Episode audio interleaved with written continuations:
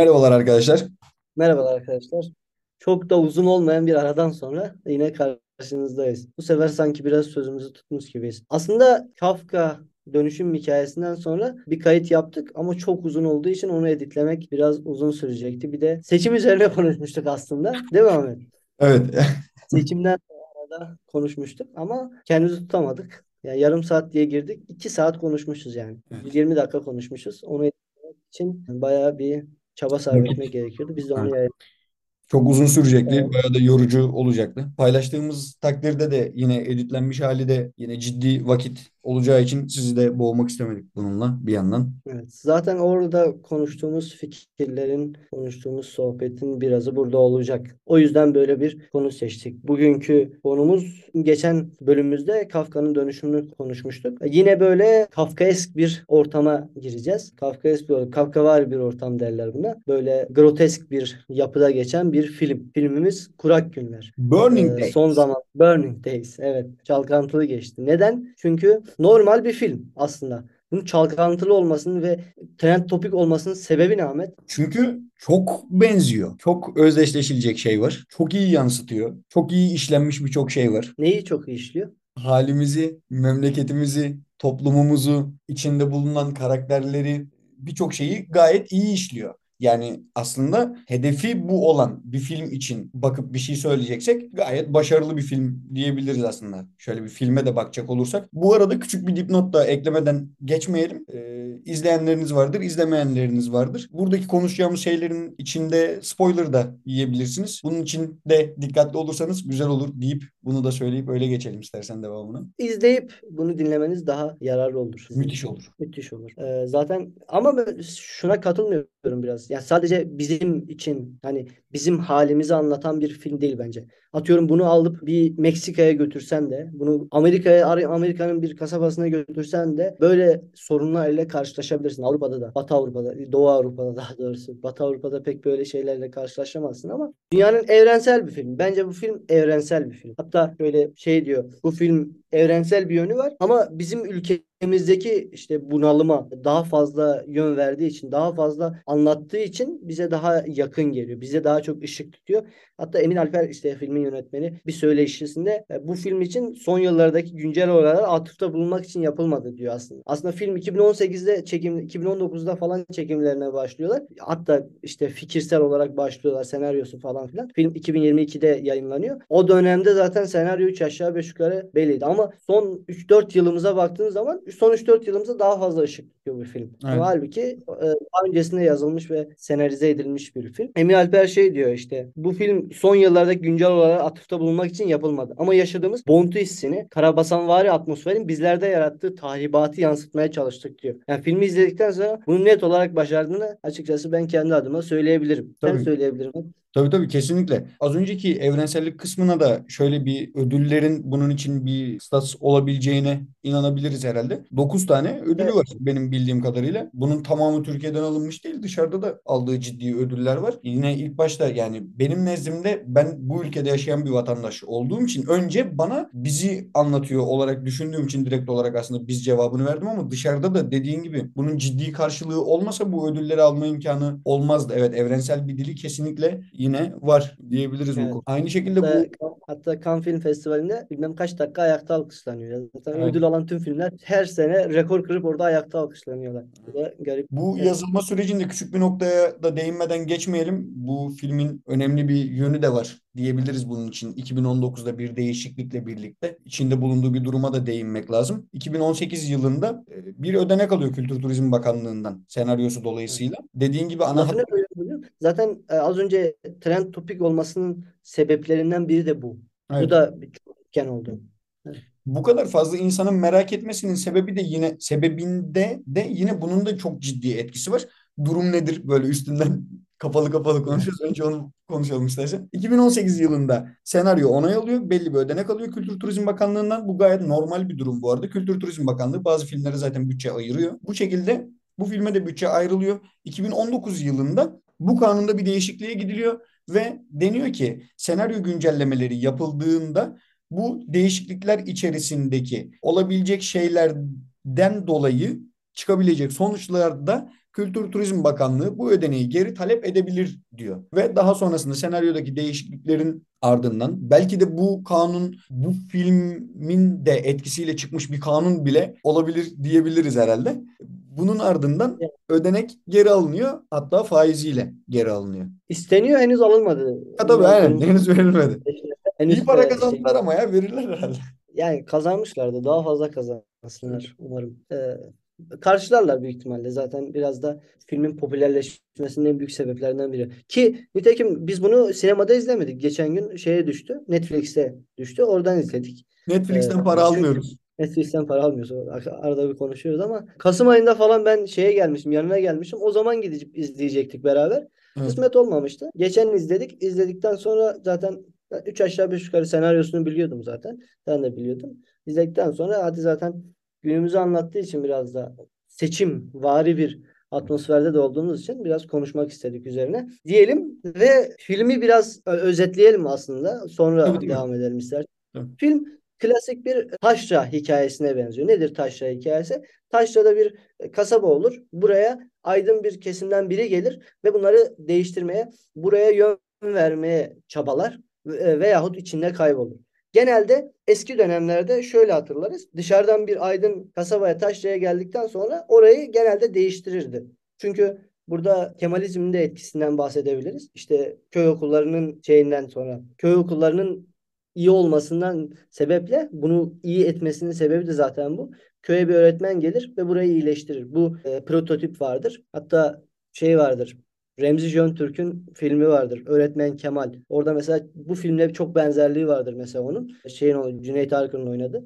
Orada da bir tane öğretmen bir köye gelir ve orada gericiler ile mücadele eder. En sonunda kazanır. Eskiden öyleydi. Ama bu Evet. filme baktığımız zaman yine bir taşra hikayesi ama burada kazanan artık aydın kesim değil. Dışarıdan gelen entel kesim değil. Artık kazanan taşradaki kafa. Taşradaki insanlar. Taşradaki kurulu düzen. Yani Eskiden bu- as- eskiden şehirdeki kurulu düzeni taşraya taşımak için böyle bir dolaşım olurdu. Artık biraz bu değişti Bu sanırım. noktada kazanan yani böyle bir savaşta kazanan neyi kazanmıştır, ne kadar kazanmıştır sorusunu da sormadan tabii geçmemek lazım diye düşünüyorum ben. Ya işte dediğim gibi eskiden bir devlet, devlet görevlisi atıyorum öğretmen, savcı veyahut doktor ve benzeri işte taşraya gittiğinde onlara yol gösteren bir pozisyondaydı. Değil mi? Ama bu filmde görüyoruz ki artık taşrada bambaşka bir düzen var. Ve o düzen devlete yol gösteriyor. Gelen kişiye yol gösteriyor. Oraya uymaları gerekiyor. Aksi halde linç kültürü onları biraz eleminize ediyor. Mesela filmde şey vardır. Savcı geliyor. Ondan önceki savcı kaçmış Evet. şey yapamamış. Onlarla baş edememiş, kaçmış mesela. Sen mesela bu taşra hakimiyetini nasıl görüyorsun? Bu süreç nasıl ilerledi sence? Yani buna direkt taşra hakimiyeti demek lazım mı? Ondan da emin değilim. Genele yayılmış Evet. halkalar Taşradan bahsettiğim o şey prototip zihin yapısı aslında. Evet, ya küçük bir maket gibi düşünebiliriz aslında burada bunu. Yani buradaki konu aslında oradaki taşra değil. Sadece orası bir alınmış kesit gibi Gayet tabii. yani düşünebiliriz bunu. İçinde bulunan sistemin bir çarkı var. Buna hizmet etmeyi tercih edebilirsin. Yahut olması gerekeni iddia etmeye devam edebilirsin. Bu noktada öyle veya böyle sürekli olarak önüne iki yol çıkacak. Ya diyeceksin ki ben idealist olarak yapmam gerekenleri ne daha iyiyse, ne daha geleceğe yönelik mantıklı olansa bunu yapmaya ya devam edeceğim ya da ben de bu sistemin içerisinde bana dokunmayan yılan bin yaşasın deyip devam edeceğim. Sürekli olarak hepimizin küçük ya da büyük şekilde önümüze çıkan ayrımlardan bir tanesi bu. Bu yani bizim toplumumuzda ya da belki de diğer çok fazla toplumda da belki gözüküyor olabilir. Bu konuyla ilgili fazla belki sert davranıyoruz belki de kendi toplumumuza bilmiyorum ama yani bununla ilgili biz daha sık yaşıyormuşuz gibi hissediyorum. Ya da en azından benim kendi dünyam içinde bunu çok yaşadığımıza eminim. En azından ben çok yaşadım yahut yaşayan birçok arkadaşım var. Bu ayrım içinde sürekli olarak ideali uğruna devam etmeye çabalayacak maalesef pek az insan oluyor diye. Genel olarak bu konuya benim bakışım bu. Bu hakimiyet insanı sindiriyor yani bir yerde. Evet. Çünkü bir kurulu düzen var. Mesela film filmi biraz e, daha açıklayayım. İşte taşraya gelen bir aydın kesim var işte. Bir savcı var. Savcı Emre. Oraya geliyor ve geldikten sonra ilk ilk sahne zaten ilk sahnelerden biri işte şey sahnesi var işte. Domuz kovalıyorlar. Domuz kovalıyorlar. Bir avcılık hikayesi var orada. O zaten bir korkutuyor. Onu mu desem artık korkutmuyor. Aslında korkutmuyor ama içten içe bir körüklenmesinin sebebi oluyor işte o. Sürecin başlangıcı oluyor. Orada zaten anlatıyor. Ya av, bu dünyada ya av olursun ya da avcı olursun. İşte sonra işte o kasabada Yanıklar kasabası bir su sorunu var ve bu suyu çekmek için oradaki hakim İktidar. hakim belediye iktidar belediye başkanı bu suyu karşılamak için kolay yolu seçiyor ve kasabanın civarındaki yeraltı sularına gidiyor. Bu yeraltı sularını çektiği için zamanla yeraltıdan bir çöküntü oluyor ve obruklar oluşmaya başlıyor. Filmin giriş sahnesinde Emre ve Hakime obruğun yanındalar ve şöyle bir şey oluyor işte Emre ve Hakime obruğa bakıyor. Emre korkutucu diyor. Zeynep ise ama güzel diyor mesela. O Zeynep hakime bizim hakimemiz çok güzel diyor. E, gerçek hayatta da böyle mesela. Toplumsal bir olay, karşısında bazıları bir çöküntü yaşıyor. Kaygılanıyor. Bazıları ise probleme odaklanmıyor. Bunun güzel yanlarını görmeye mi çalışıyor artık ya da kendi kendi için yararcı olan yanlarına bakmaya mı çalışıyor? Bakıyor. Hatta görünenle tatmin oluyorlar. Bu mesele bu, buradan başlayalım. Mesela bu küçük pencere sana neyi anlatıyor? Sana neyi açıklıyor?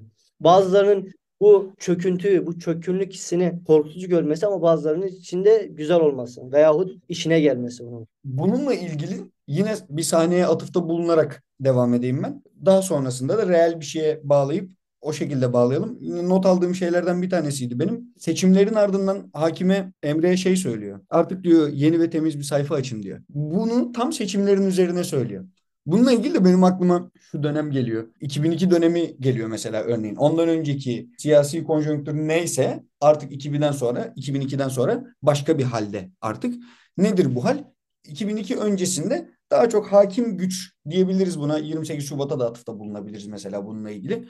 Daha çok adı cumhuriyetçi olarak kabul edilen ya da seküler kesimin iktidarında devam etmiş bir şeyler gibi bir hava var bundan önceki dönemde. Ancak 2002'den itibaren normalde öncesinde Fazilet Partisi yahut işte diğer isimleriyle kapatma davasına uğramış, gericilikten dolayı kapatma davasına uğramış bu partiden olan gençlerin yahut içinden tecrübeli olanlar da var. Bunların içinde bulunduğu bir parti Adalet ve Kalkınma Partisi adıyla 2002'de bir parti kuruyor ve iktidarı ele alıyorlar. Tam yüzde kaç aldıklarını hatırlamıyorum. Ancak bir sonraki seçimde baktığımız zaman oylarını çok ciddi seviyede arttırmışlar. Şimdi normalde bu insanların korkusu neydi? İşte AK Parti'ye oy ver, verirken ya da vermemelerindeki endişeleri neydi? Radikal İslamcı bir politikadan gelmeleriydi. Bundan endişe ediyorlardı insanlar. Ancak iktidarı ele aldıktan sonra oradaki korkulanın başa gelmemesi durumunu gördükleri için yahut öyle görmek istedikleri için akan rüzgarın yönüne doğru onlar da koşmayı tercih ettiler. Bu şekilde hikaye devam etti. Ha bu sonrasında yine otoriter... Kim bunlar peki? Kim bu liberal kesim? bunlar tatlı su liberalleri, tatlı su liberalleri. Evet, tatlı su liberalleri. Hatta e, bunların başında da ekonomiden de evet bunlardan söz edebiliriz. Patronlardan bahsediyoruz ama bunların başında medya geliyor. Tabii tabii. E, en baş en baş aktörü mesela Ertuğrul Ertuğrul Özkök falan diyebilirsin bunlara. Yanar dönerli, her devrin adamı.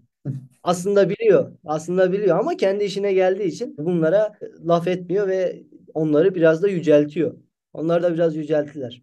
Ama sonra ne oldu? O yılan geldi bir gün dokundu hepsine. Dokunuyor. Evet. Dokunuyor. Dokunmaya Dokun... devam edecek. Tabii tabii dokunmama ihtimali maalesef yok bunun. Olmamalı da zaten yani güçlünün yanında sürekli olmayı tercih etmek işte bunun etikliğini komple İki gün konuşsak... önce de yeni, yeni bir vaka yaşadık güçlünün yanına e, gitmeye çalışan, gitmeye gitmek isteyen biri. Evet. Yani bunun etikliğini tartışsak herhalde ayrı bir şöyle 2-3 serilik falan podcast çıkarmamız gerekir herhalde. Bunun etikliği üzerine. Evet. Her neyse bu filmdeki obruk simgesine gelelim istiyorsan. Tabii. Bu nedir? Nedir bu? Bu obruk mesela nasıl geliyor? Bunu işte su getirmek için belediye hakim iktidarın kolay yolu seçmesi aslında. Tabii. İşte sonucu işte onların bunu kolay yoldan getirmesi sonucu aslında bile isteye ortaya çıkmış sorunlar silsilesi. Yani tek bir günde olan bir şey değil. Geçmişin getirdiği bir e, süreç aslında. Bu süreç sonunda geliyor ve bunu temsil ediyor obruk. Ama obruğun en önemli özelliği çatlakların işte dediğim gibi yavaş yavaş büyümesi ve ne zaman ortaya çıkacağının bilinmemesi. Anidenliği yani aciliyetin sembolü aslında bu obruk. Bir anda. Bir anda oluyor ve fark etmiyorsun. Aslında o çöküntü o çöküntü bir anda olmadı. Yavaş yavaş oldu. Süreç içerisinde oldu. Ama işte onlara yarar sağladığı için, onlara su getirdiği için o az önce bahsettiğim kesime su getirdiği için onlar e, o dönem görmek istemediler. Gerçeği göz ardı ettiler. Ama bir anda bir baktılar. Evet çöktü. Bununla ilgili ben bu kısmı izlerken en çok hissettiğim şeylerden bir tanesiydi. Ya abi coğrafya dersi aldık hepimiz ya. Hepimiz coğrafya dersi gördük ya. Bürokrasinin hantallığını direkt olarak orada gördüm, yaşadım, hissettim. Artık hantallılık mı, tercih mi orası kişinin ayrımına kalmış tabii de. Yani bahsi geçen kişi savcı yahut karşısındaki belediye başkanının oğlu bir avukat vesaire vesaire gibi bu belgelerin hazırlanmasında etkisi yahut yetkisi olan birçok insan var. Ben hatırlıyorum abi. Biz normalde yani ben geç mezun oldum. Sen 2018'de mezun oldun. Şu an mezuniyetin üzerinden 5 yıl geçti. Şimdi şu an hatırlıyorsun değil mi abi sen de? İşte yeraltı sularının fazla kullanımı da özellikle karstik alanlara yakın yerde olursa yahut İç Anadolu, Güneydoğu gibi bölgelerde yeraltı suları çok yoğun kullanılırsa bir süre sonra bu çöküntüye sebep olacaktır. Bu bu kadar basit değil mi? Ama Evet. bununla ilgili raporların sahteliği ayan beyan ortadayken ki savcı da bunu %99.9 hatırlıyorken bununla ilgili yeni bir bilir kişi raporu istiyor. Yani oradaki kararı verecek olan herhangi kişi bu basit coğrafya bilgisini hatırlayıp hatırlamaması bir yana bilir kişinin gelmesi gerekiyor. Çok başka bir adam gelmesi gerekiyor orada yani ki bununla ilgili bir şey yapılabilsin. Objektif bir gözlem. Evet. Ama bizim de bildiğimiz üzere son yıllarda yaşadığımız üzere bizim hakim bakış açısına hizmet etmeyen belgeler genelde hasır altı ediliyor. Evet. Ya da onlar için düzenleniyor. Alt başlık TÜİK. Evet. Deyip geç. TÜİK'ten de para almıyoruz arkadaşlar. Yine para almıyor. Para vermesinler. Borç verelim TÜİK'e ama şu şeyleri biraz daha düzgün keşke yayınlasalar. Evet. Öte yandan bu hikaye, işte bu bahsettiğimiz hikaye bir çöküntünün hikayesi. Bir toplumsal bir çöküntünün veya bahsettiğimiz pol- politik bir çökünlüğün sonucu bir hikayesi aslında. Bir yandan da bu e, hikaye bir av hikayesi. Bahsettiğim gibi işte giriş kısmında domuz kovalanıyor. Ondan bahsetmiştim. Ve sürecin sonunda kovalanan Emre oluyor. En sonunda Emre ve işte kovalanıyor. İşte dediğim gibi bu dünyada ya av olursun ya da avcı olursun. Emre av oluyor. Hatta şöyle bir sahne var. Emre o işte içki masasındayken avukatın evinde bir ara işte odaya geçiyor. e, içeri gidiyor. Lavaboya gidiyor. Lavaboda işte o avukatın ve belediye başkanının av sergisini görüyor. Hepsine tek tek bakıyor. İşte fotoğraflar falan var. Orta yerde bir tane ayna var. Emre aynaya bakıyor ve orada Emin Alper çok güzel bir şekilde söylüyor. Bir sonraki av sensin diyor. Müthiş sekans. Müthiş yani. Gerçekten çok iyi mesaj. Bir başlangıçta, iki orada, üç finalde çok iyi vermiş. Yani hakkını vermek lazım gerçekten. Evet, çok güzel vermiş. İşte Emre en sonunda av, av oluyor. Av olmaya çalışılıyor aslında. Av yapmaya çalışılıyor. Aslında baktığın zaman o şey de bir düzmece. Yani o mesela ilk bir çağırıyor işte avukat ve belediye başkanı Emre'yi çağırıyor. Savcımızı bizim savcımızı çağırıyor eve. Gel bir oturalım, bir konuşalım, bir şey yapalım. Bir kasabamızı tanı, insanımızı tanı, bir gece güzel bir gece geçirelim diyor. Emre ilk başta kabul etmiyor. Kabul etmiyor ama sonra kabul etmek zorunda kalıyor belki de. O, o süreci tam olarak bilmiyoruz. Kabul etmek zorunda kalıyor ve kendini bir anda o masada buluyor. İçki masasında buluyor. Emin Alper sinemasında Emin Al- lafını böleyim. Emin Alper sinemasında bu çok fazla kullanılan bir şey. İşte Tepenin Ardı filminde var. Kız Kardeşler filminde var. İşte Abluka filmi. Bu, bu filmlerin hepsinde bir içki sahnesi var. Bir içki masası var. İçki masasında çünkü genelde eteklerdeki taşlar dökülür ve e, ortaya biraz da şeyler dökülür. Kirli çamaşırlar Gerçek- dökülür. Kirli çamaşırlar dökülür. Evet. Burada bunun karar vermesi durumunda biraz da şuna da dikkat çekmek lazım. Yani o fix bir taraf iyidir, bir taraf kötüdür den ziyade bu imajın dışında bir karakter sergileniyor orada. Yani bizim burada iyi karakterimiz olarak niteleyebileceğimiz Emre'nin de hatalar yapabileceğini yahut bazı işte yanlışlara düşebileceğini atıfta bulunuyor aslında diye yorumladım ben. Niye gidiyor mesela ilk başta reddetmesine rağmen daha sonra gitmesinin sebebi aslında gözaltı emri veriyor emniyet müdürüne ama adam ona çikolatayla geliyor. Yani diyor ki sayın savcım burada bu işler böyle yürüyor. Bak ben sana hediye getirdim nezaket göstergesi olarak. Sen de bizim işi hallet. Bir kutu çikolatayla geliyorum. Orada işte zaten oradaki bütün savcının işlerini yaptırabileceği kişi emniyet müdürüyken emniyet müdürüne talimat vermiş ancak geçerliliği olmamış. Adam karşısına geliyor. O adam bir kinle de gelebilir. O adam bir öfkeyle de gelebilir. O adam bir cinnetle de gelebilir. E, Bunun o çıkmazı içinde bir şekilde bunun orta yolunu tutturmam gerekiyor diye düşünüp gitmiş olabilir belki de. Ne diyecektim? Bu Emre karakterinden biraz bahsedelim istersen. Emre mesela nasıl biri? İdealist. Mesela biraz idealist biraz ama bu idealizmi biraz kibirli değil. Ha, kibirli evet kibirli ama zaten öyle yetiştiği için öyle. Evet. Ekstradan öyle değil. O yani şehirde yetişmiş liberal biri ve mesela kadın haklarına saygılı. Mesela bir ara diyor işte burada niye hiç kadın yok?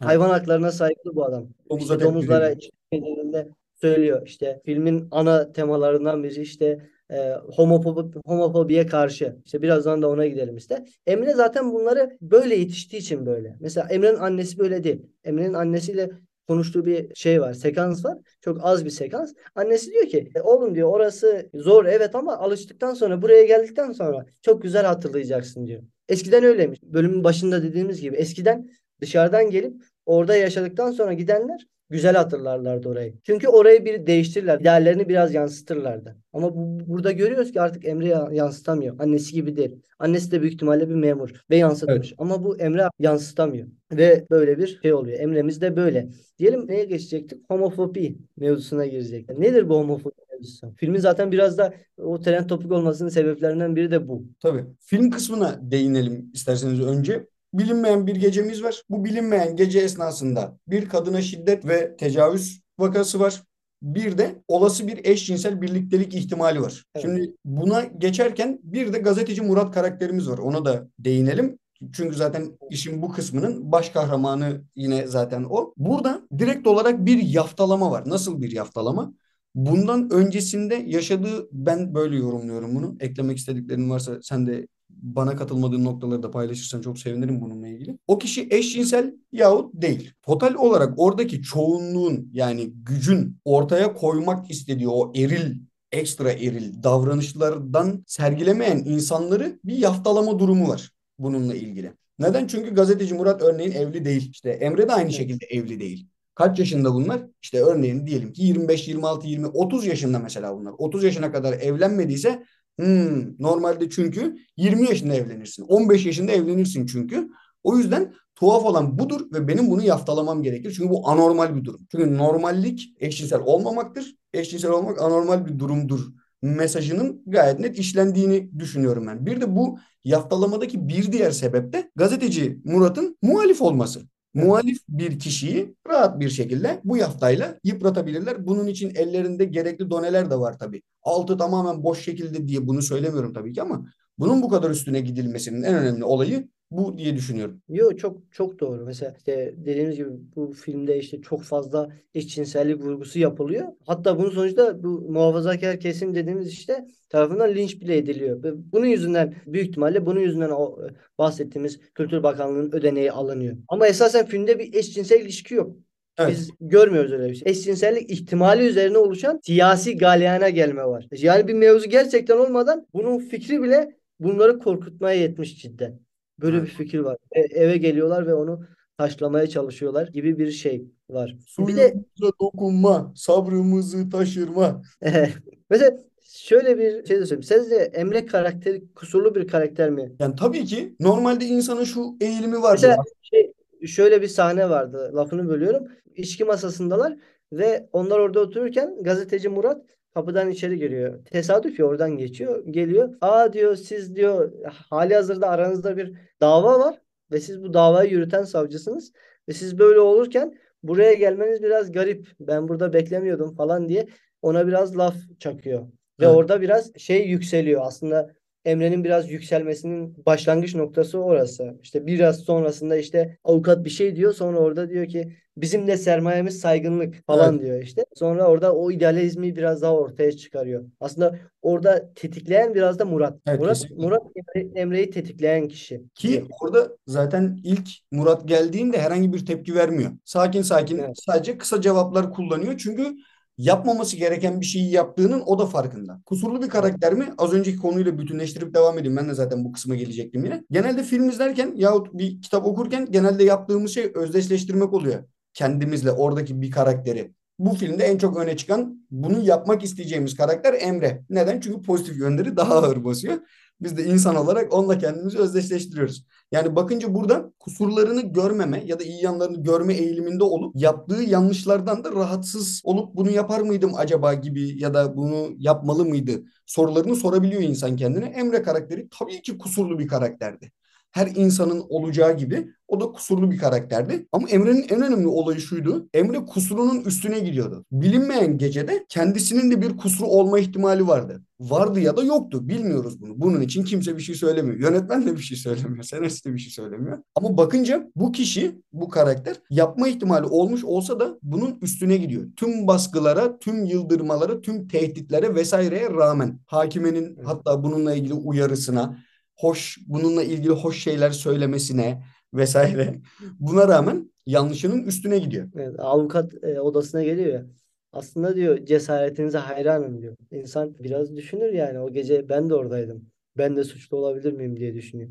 Ama Tabii. Emre kendine emin. Böyle bir şey yapmadığını düşünüyor ve ona göre aksiyon alıyor. Bununla ilgili, ilgili güç tarafının diğer tarafı sindirme politikasına iki tane çok iyi cevap var bununla ilgili. Birisi söylediğin kısım orada cesaretinize hayranım kısmı daha üstüne gitmesi Emre'nin. Bir diğeri de finale doğru en sonlarda evi taşlamaya geldiklerinde Emre'nin aşağıya inişi. Yukarıda pusup saklanmayıp bunun yerine aşağıya inip onlarla yüzleşmesi. Çünkü güç tarafının beklediği şey nedir? Karşı tarafı baskı altına aldığına, elinde koz olduğuna ve ona istediğini yaptırabileceği yani en kuvvetli olduğunu hissettiği anda ona bir darbe vurabileceğini düşünür. Gayet de o an en yukarıda olduğu vakittir. Emre aşağı iniyor. Şık yok. Orada bir şok orada bir şok etkisi yaratıyor. Evet. Çünkü beklemiyorlar. Çünkü Evet. kalabalıklar. Kalabalıklar ve onların daha güçlü ol kendilerinin daha güçlü olduklarının farkındalar.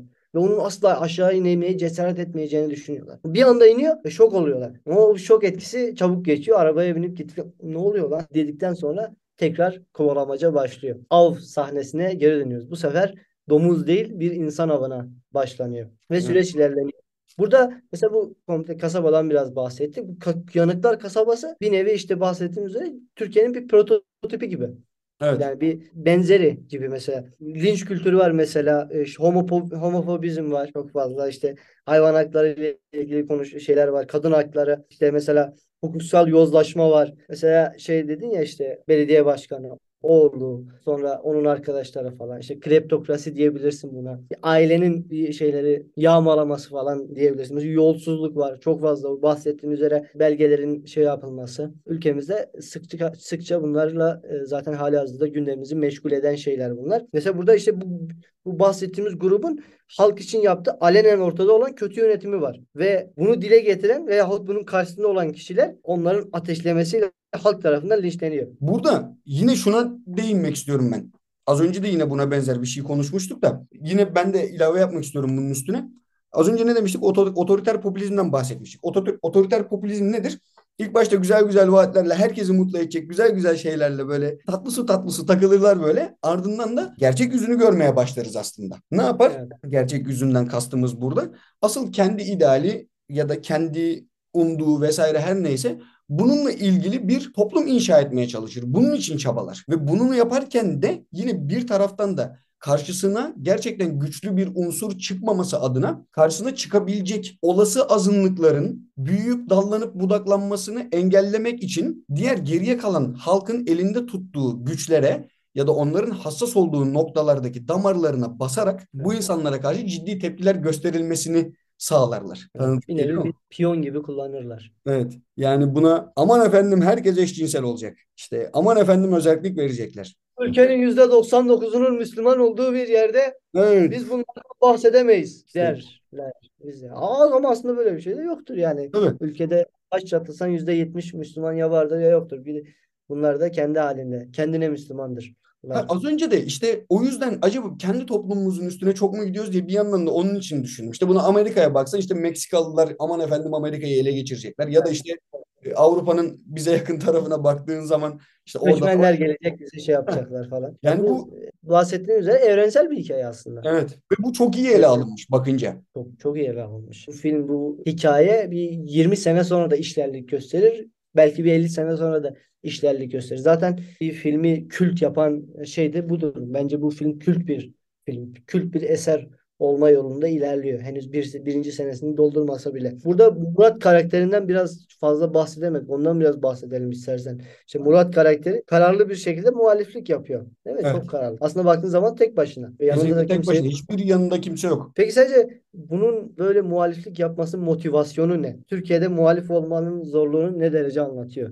Bizim Murat karakterimiz. Motivasyonu ne? Artık bir yerden sonra içinden çıkılmaz bir hal almaya başladığını düşünüyorum ben bunun. Yeter ulan işte tek başıma kalsam da devam edeceğim. Bir tek gerçekleri ben savunuyorum gibi bir hale savun bürünmüş de olabilir. Bununla ilgili gayet makul ölçüde benim bu ülkeye özür dilerim bu topluma bu kasabaya bir vefa, vefa borcum var. Çünkü önceki belediye başkanı gazeteci Murat'ın babası oluyor. Aslında üvey babası oluyor. Çünkü gazeteci Murat evlatlık. Önceki belediye başkanı olarak yapmak istediği şeyler vardı. Belki birazını yaptı, belki birazını yapamadı. Önemli değil. Ancak ona göre babası mutlaka ki oranın iyiliği için elinden geleni yapmıştı sonuç olarak bakınca ve aynı zamanda onu da çok kötü bir yerden çekip almıştı. Bu yüzden inanılmaz bir vefa borcu var ve onu deviren karşısında başka bir şey var. O şeye karşı sürekli olarak muhalefet edebilme motivasyonunu, kalıcılığını sağlayabiliyor bu motivasyonun diye düşünüyorum. Evet, ülkemizde de işte biraz da öyle. Motivasyon var aslında bir yerden sonra sündürmeye çalışıyorlar. O yok etmeye çalışıyorlar. İş lince varıyor ve linç ediyorlar. Ve gitgide ülkemizde gördüğümüz üzere muhalif sayısı görünürde azalıyor. Aslında azalıyor ama korku bunları biraz sündürüyor. Ya böyle Aslında ol- görevi gereği, görevi gereği biraz da denetleme mekanizmasında olan nedir bunlar? Denetleme mekanizması. Yargı, hukuk. Hukuk denetleme mekanizması değil mi biraz? Yani olayların, suçların biraz denetleyicisi hukuk. Hukuk nasıl törpülendi? Artık bir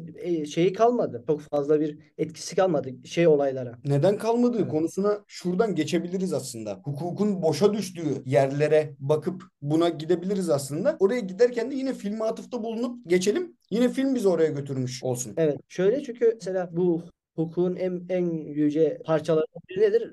Hakimlerdir, savcılardır mesela. Burada onlardan birini görüyoruz. Mesela hakime mesela. Gelmiş kurulu bir düzen var. Aslında hakime öyle biri değil. Belki de öyle bilemiyoruz ama bence öyle biri değil. Ama bu korkuyla var olduğu düzene uyum sağlamış. Ya da mecbur bırakılmış. Bilemiyoruz. Ama günün sonunda öyle. Ve Emre'yi de anaç bir tavırla kurtarmaya çalışıyor veyahut işlerine çekmeye çalışıyor. Hakime o gece işte Emre ile beraber yemek yediği sahnede işte Emre'ye diyor ki bunu artık sen de el- eline dokunuyor ve yüzüne bakıyor. Yanımıza gel. Biraz bir transa geçirmeye çalışıyor. Burada bir şey de mesaj var. Yanımıza gel. Sen anormalsin, normal ol. Buraya uyum sağla. Güzelce şark görevini hallet. Dön kardeşim kendi şehrine diyor bir nevi. Bu tavırları bırak diyor. Emre de hangi tavrı diyor işte. Orada tam kesiliyor.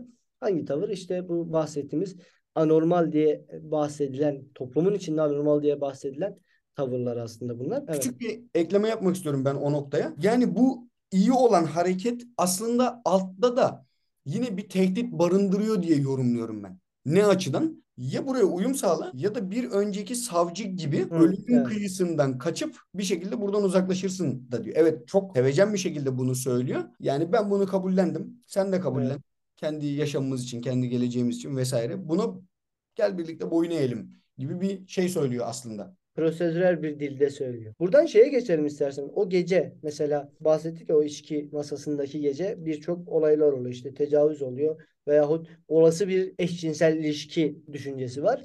Bunları ama biz görmüyoruz ve e, bu olay aydınlanmıyor. Tam olarak aydınlanmıyor. Biz o gece ne olduğunu tam olarak bil- bilmiyoruz aslında. Ama en son işte hakime telefon açıyor. İşte diyor artık sen tutuklusun diyor. Polis gelecek işte komiser İlhan gelecek seni alacak. Bizim nezarethanede daha güvende olacaksın falan diyor. Orada bir artık bir komplo olduğunu anlıyoruz bir nevi. Ama e, yine de tam olarak emin değiliz. Bu aydınlanmayan geceler sana neyi anlatıyor biraz? Aydınlanmayan geceler. Ülke- Ülkemiz buna çok aşinadır yani. Faili meçhuller, aydınlanmayan olaylar Ben Susurluk'ta görev yapıyorum. Aydınlanmayan şeylerin göbeğindeyim ben. Susurlukluyum diyorum. Nesi meşhur dendiğinde aklına kaza gelir mi bir insanın ya? Neyse. Evet. O faili meçhuller ya da buna birçok ekleme daha yapabiliriz. Bu konuya biraz yakın gelecekten bakalım isterseniz bir de.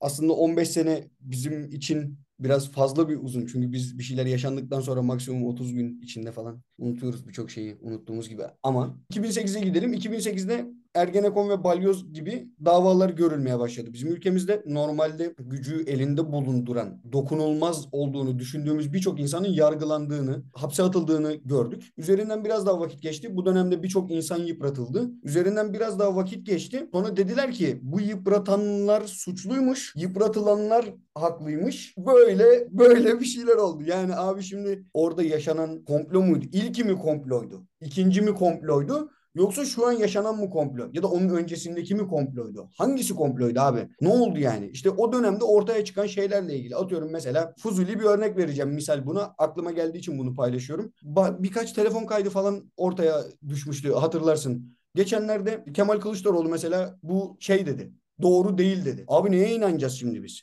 Yani hani var mıydı? Yok muydu? İşte kim kimi ne yaptı? Kimin eli kimin cebinde? Nasıl bir savaş var orada? Anlayamıyorsun Evet. yani. Aslında şöyle bir şey yani doğru bildiğimiz şeylerin zaman geçtikçe aslında gerçekten bizim bildiğimiz şekilde olmadığını, bunun bir komplo olduğunu görüyoruz. Ülkemizin geçmişine bakınca görüyoruz. Buna şuradan giriyoruz. Şu anda doğru dediklerimizin aslında belki 5 sene sonra aa bunlar da komplomuş, bunlar da doğru değilmiş diyebiliriz. Kesinlikle. O yüzden e, medyaya güvenilmez. Kendi aklınıza, kendi hür vicdani fikrinize güvenin. Kendi okuduğunuz, izlediğiniz şeylerin sentezini yapın diyorum ve yapmadıkları için zaten hali hazırda şu an bu dönemdeyiz. Burada bunun en büyük sebebi biraz medya. Dün mesela bir olay olmuştu. Naştak, Naştak'ta işte büyük bir 500 milyon dolarlık bir çöküş oldu. Bunun sebebi ne? Sputnik'in de içinde olduğu bir yapay zekanın oluşturduğu Washington'a, Pentagon'a bir şey düştüğü haberiydi. Bir füze düştüğü haberiydi. Aslında böyle bir şey yok, komplo. Ama bu yapay zekanın oluşturduğu bir fotoğraf karesi bile ne kadar büyük bir sarsıntıya sebep oldu. Evet.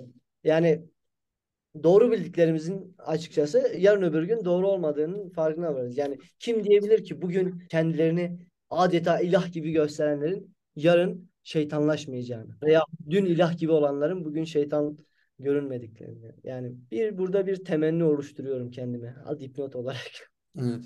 Emin Alper, Emin Alper ödül aldığı törenlerden bir tanesinin finalinde şunu söylüyor. İnsanlığın özgürlük talebini susturamayacaksınız. Kazanamayacaksınız. Ve yıllar sonra hatıranızın önünde eğilecek kimseyi bulamayacaksınız. Çok güzel diyor. Burada bitirmeden istersen biraz da bu politik filmleri biraz konuşmak isterim. Bu aslında bir sansür var evet bahsettiğin üzere bir sansür var. Ama yönetmenlerin de bir oto sansürü var. Evet. Buna bir çekiniyorlar. Yapmıyorlar. Çekinmemen mümkün değil ki. Çekinmemen mümkün de değil ama cesaretleri o kadar fazla değil artık. Zaten hali hazırda ülkemizde politik film geleneği fazla yok yani. En cesur olanlardan biri işte Yılmaz Güney. Ondan sonra ben pek fazla hatırlamıyorum işte. Yeşim Ustaoğlu'nun bir filmi vardı mesela onu hatırlarım. İşte Emin Alper'in bir filmi. Mesela şey de çok güzel bir eleştiridir politik filmdir aslında. Nuri Bilge Ceylan'ın Bir Zamanlar Anadolu filmi. Evet. Ee, buna benzer bir şeydir. Mesela orada da bir aydın vardır, bir doktor vardır. Aslında hali hazırda olan kökünlüğü biraz görüyor, üstel görüyor ama bu saklıyor. Orada saklayan bir tip var. Burada buna karşı Evet. mücadele savcımız var. Mesela politik film geleneğimizi biraz istersen biraz konuş. Bunda biraz şunun da etkisi olduğuna inanıyorum ben. Sonuçta bunun ekonomik bir karşılığı olmak zorunda. Yolu yok bunun ekonomik olmadan yapılmasının. E şimdi böylesine gücün güçlünün sansürüne uğradığın bir durumda elindeki malı satabileceğin kişi sayısını yüzdelik olarak hala hazırda düşürmüş oluyorsun yani bakınca. O yüzden sen politik film yaptığında daha çok eleştiren yani seni eleştirme ihtimali olup da seni izlemeyecek olan yani elindeki malı satamayacağın insan sayısı çok fazla olunca bu kez bunu yapma devamlılığını sergilemeye devam edemiyorsun. E haliyle bu sefer ne oluyor? Senin bir yerde paran bitiyor. Yıpranıyorsun. Fiziken ya ya da ruhen bunu yapmaya mecalin kalmıyor ve bir yerde bırakıyorsun. E bu böyle olunca da örnekler azalıyor önünde. Feyz alabileceğin kişiler azalıyor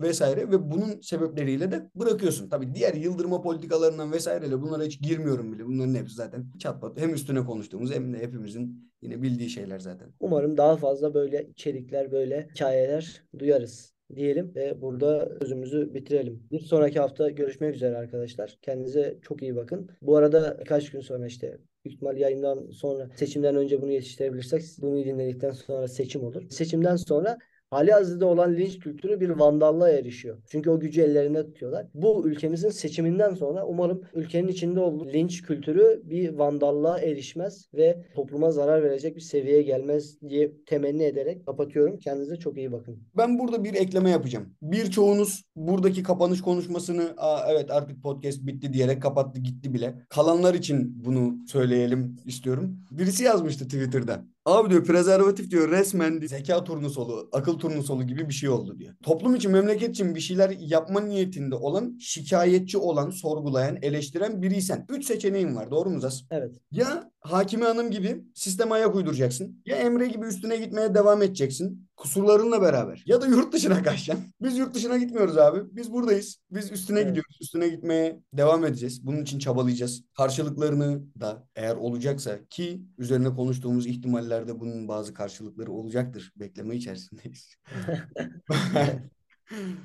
Bunun için savaşmaya, çabalamaya devam edeceğiz. Bunu paylaşmak istedim kalanlarla. Evet. Aslında Emre de o eski savcı gibi kaçıp gidebilirdi. Bu hali Evet. hazırdaki insanların revaçta olan yurt dışına gidelim ve kurtulalım gibi kaçıp gidebilirdi. Ama Emre kalıp savaşmak istedi. Onlarla mücadele etmek istedi ve en sonunda bir şekilde bir kaçış yolu buldu. Sistemin içerisinde onları böyle doruk seviyesine çıkardıktan sonra şeyin karşısına geçebildi. Obruk'un karşısına geçebildi. Bizler de burada kalacağız. En son seçenek olarak Obruk'un yanına gelip Obruk'un karşısına geçeceğiz.